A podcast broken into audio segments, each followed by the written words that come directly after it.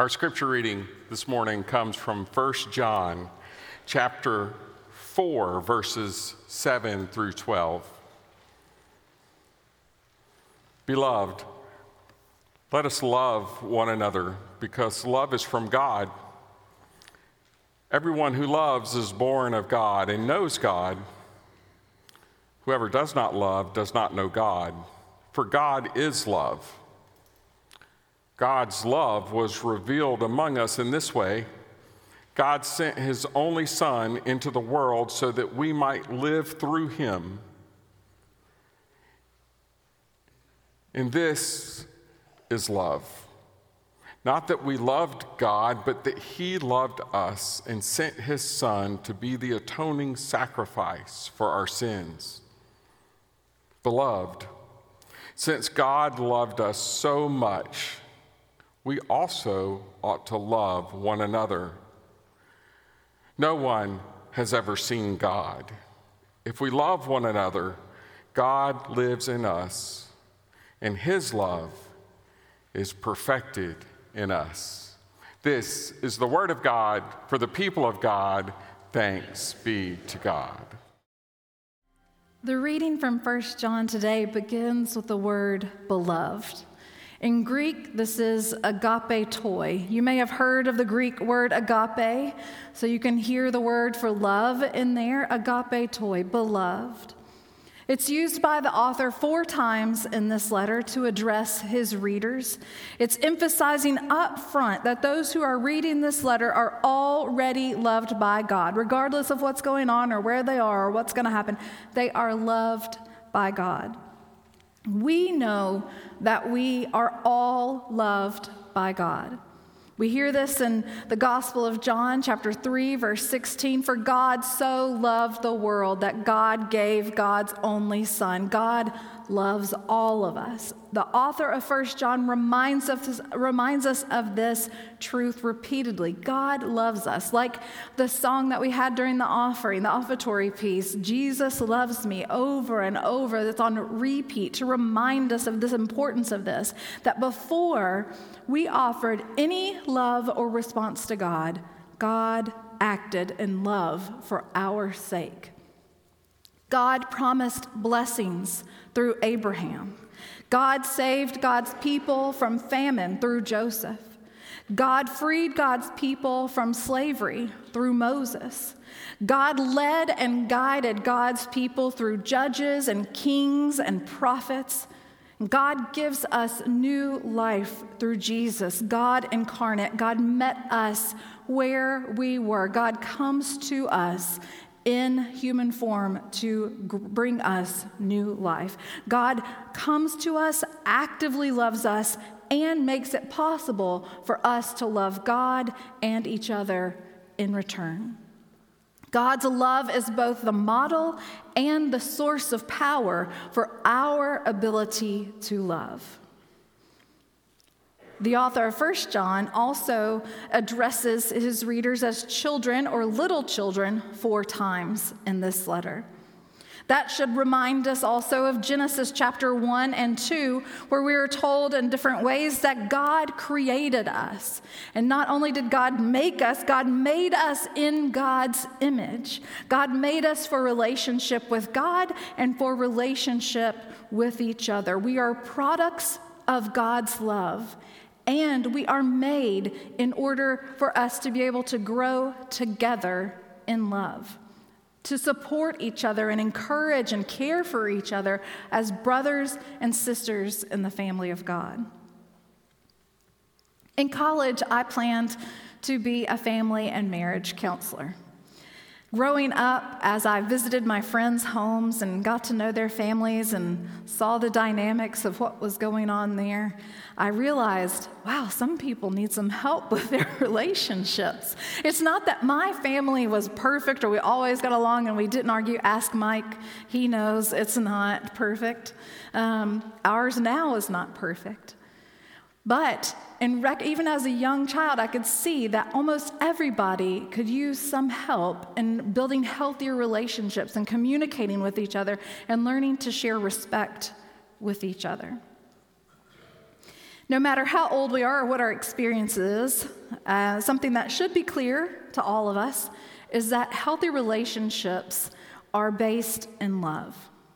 Often we talk about love as this feeling that we get, some kind of internal understanding, maybe in our mind, maybe in our heart. We just know this is love. But love is not just this internal experience of a loosely defined thing.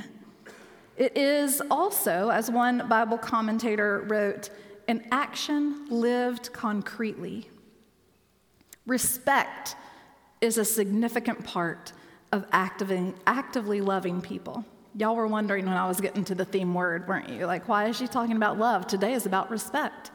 Respect is a big part of actively loving people. To respect someone is to honor and to value their life and their personhood. Active respect involves things like acknowledging people's worth, looking people in the eye, speaking and acting in ways that are life giving and not mean or hurtful um, being honest with each other, speaking the truth in love, as we read in Ephesians chapter 4, and taking the needs of other people as seriously as we take our own. Um, like that golden rule that Mike talked about in Matthew chapter 7, in everything, Jesus says, do to others as you would have them do to you.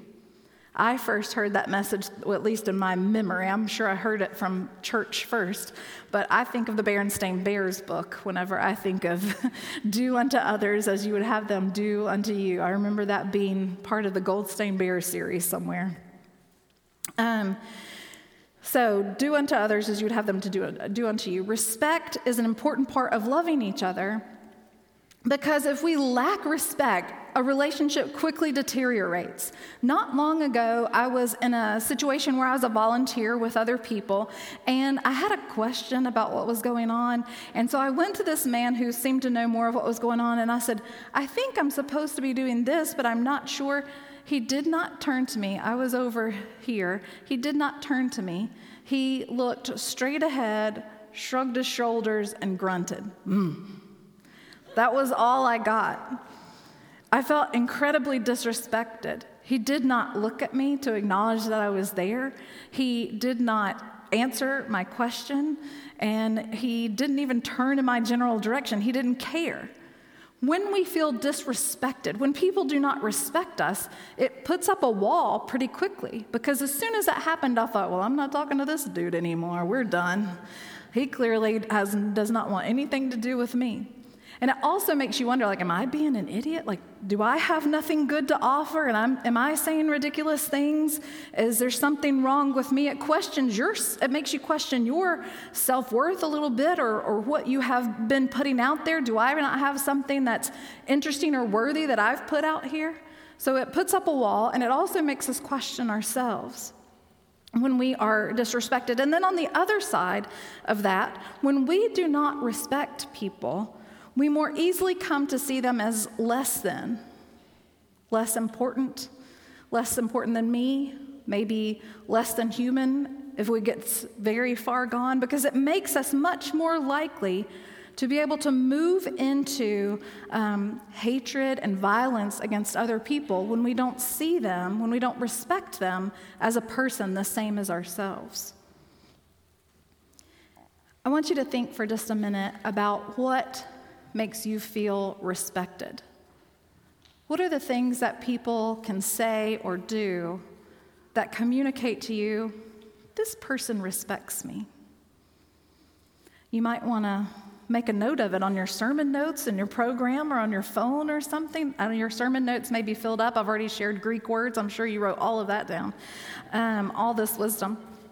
But what is it? I don't need to explain that to you. What are those things that make you feel respected? Maybe it's being listened to or taken seriously. Um, maybe um, being cared for in practical ways that meet your needs or being spoken kindly to. We all have that list. Now, think about this question Knowing what makes you feel respected, are you respecting the people in your life. Your family members, your classmates, your coworkers, your literal next door neighbors, people in the church, people you're communicating with on social media and posting things on their page, the people driving on the road at the same time as you I'm not good at that one. This reflection exercise may pull up a little bit of feelings of guilt when we think about these things, but that's okay as long as we're learning from it. Because we are not done growing. John Wesley, who ended up starting the whole Methodist movement, John Wesley talked about God's grace always working in us, prevenient, justifying, sanctifying grace, and that sanctifying grace that God continues through the power of the Holy Spirit to change us and grow us in holiness and move us toward perfection in love. And so that's what our lives are is moving toward perfection in love. So we're still going to mess things up. And remember the author of First John called his readers children and little children. Even for us who are adults, we still have learning and growing and moving toward perfection to do. We aren't all there yet. We all have room to grow and to improve in the ways in which we relate to one another. Verse 9 says that God's love is revealed to us in God sending Jesus. So God's love is revealed in this action of self giving love. In sending God's only Son, God reveals love to us. God and God's love is also revealed to us further in the life and the teachings of Jesus. We repeatedly read in the Gospels about the examples and teachings of Jesus that call us to care, to respect, care for, and respect, and to love people. And not just the nice ones, not just the ones who are pretty and the ones that we enjoy being around and make us feel good when they're near us. Also, the ones who have cheated us out of money, like the tax collectors. Also, the people who have bad reputations, like prostitutes People we have demonized and despised our whole lives. The people we have demonized and despised our whole lives, like the Samaritans. People who betray our trust, like Judas. And people who are not there exactly when we need them to be there for us, like Peter failed to be there for Jesus. It's much easier to love and respond in respect to people who are good to us and who respect us. But we are commanded to share that same grace, even with people who are angry with us and who are unresponsive and unloving. Make a quick note right now about that point, a little bit of clarification, is that we are not called to remain in abusive relationships. This sort of language and teachings has been used against people to keep them in relationships that are not good for them, that are harmful to them. And when people intentionally hurt us repeatedly, we do not need to stay in that. We need to remove ourselves from that relationship. We are still called to hope and pray for people who have hurt us and wronged us, even if it has been repeated we want their transformation, and we're to pray for their transformation and for their hearts to change, but we want to do that from a safe distance. We are called to love everybody. Let's think for about a relationship that you have now that maybe needs to be renewed or healed. Maybe somebody who's angry with you, or you're angry with them, or for some reason you're just not getting along as well as you have been. Could be a spouse, or a coworker, a brother, or a sister, someone here at the church, who knows? Think back to that list of things that makes you feel respected, that lets you know someone respects you. How can you apply those to this relationship? Maybe you need to be a better listener, offer kinder words, do something to help them, something that um, takes a little burden off of their shoulders, makes things easier for them. Maybe those will help. Something I try to practice in all relationships um, Uh, Mike will maybe give me some feedback about that later. But in all relationships, is to ask questions for understanding. So if somebody's angry or I'm not sure what's going on between us, I say, hey, what's going on with you? I've just noticed you've not been yourself lately. Have I done something to upset you? Is there something on your mind? What's going on? To reach out and concern for that person when our relationship is not going as well, because that shows that I care about them, that I respect what's happening with them, and I want to know if I've done anything that has upset them. And when somebody tells us what's going on, we say, Well, what's making you think that way or feel that way? What's happened? And then, if we can, offer, just be a good listener, first of all, and then offer, if we can, to help in some way. Demonstrating respect and care can transform relationships. It impacts us on a very basic level, so basic that you can see it in dogs. I don't mean to compare us to dogs, but dogs are pretty great. Maybe you're not upset about being compared to a dog. Maybe you love that. Um, I don't want to compare us to dogs, but when I watch these dog whisperer type people um, on videos and like mostly on TikTok now and uh, on TV shows in the past, it's amazing what happens when they communicate with these dogs. These are dogs that have been biting people, won't listen, won't obey, fighting terrible. They've probably been abused in the past. It's not good. And so these dog whisperers come and they communicate with this dog You are safe. I'm not going to beat you, I'm going to respect you, but you're going to respect me. They offer gestures of kindness, firm signs of respect, and let those dogs know everything's okay. And then it happens, it seems so quickly that when those dogs receive those message of respect and kindness and it's okay, then they respond with the same. They respond with respect and they become more gentle. So even for dogs, respect and love can transform relationships. So for us, it can do even more. When we use respect and love and kindness and we transform our relationships, we are renewing or bringing new life to those relationships. And in that way, we are partners with God in God's work in the world to bring new life and reconciliation. That is why God sent God's Son, is to give us new life and to bring reconciliation to broken relationships between us and God and between us and each other. Because how are we told in First John and in other places we are to love God? Is to love each other. We are all created by God. We are all loved by God. And so we are called to love one another. From the beginning of this letter um, of First John, we're reminded that we are loved and connected with God. The author does that intentionally. The readers know you are loved and you are connected with God. That is a really great place for all of our interactions to start and a good model for all of our relationships. When we start with communicating respect for each other, love, and a common connection, we can build much healthier, stronger, and holier relationships with each other. And it's also important to remember that we can't always wait for people to respect us and show us love first. That may be our wish. You know, I'll be nice when he's nice.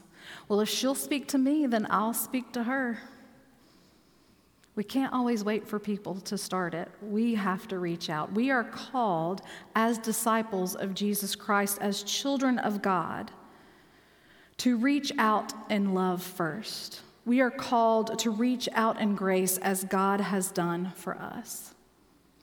As it says in verse 11, Beloved, since God loved us so much, we also ought to love one another.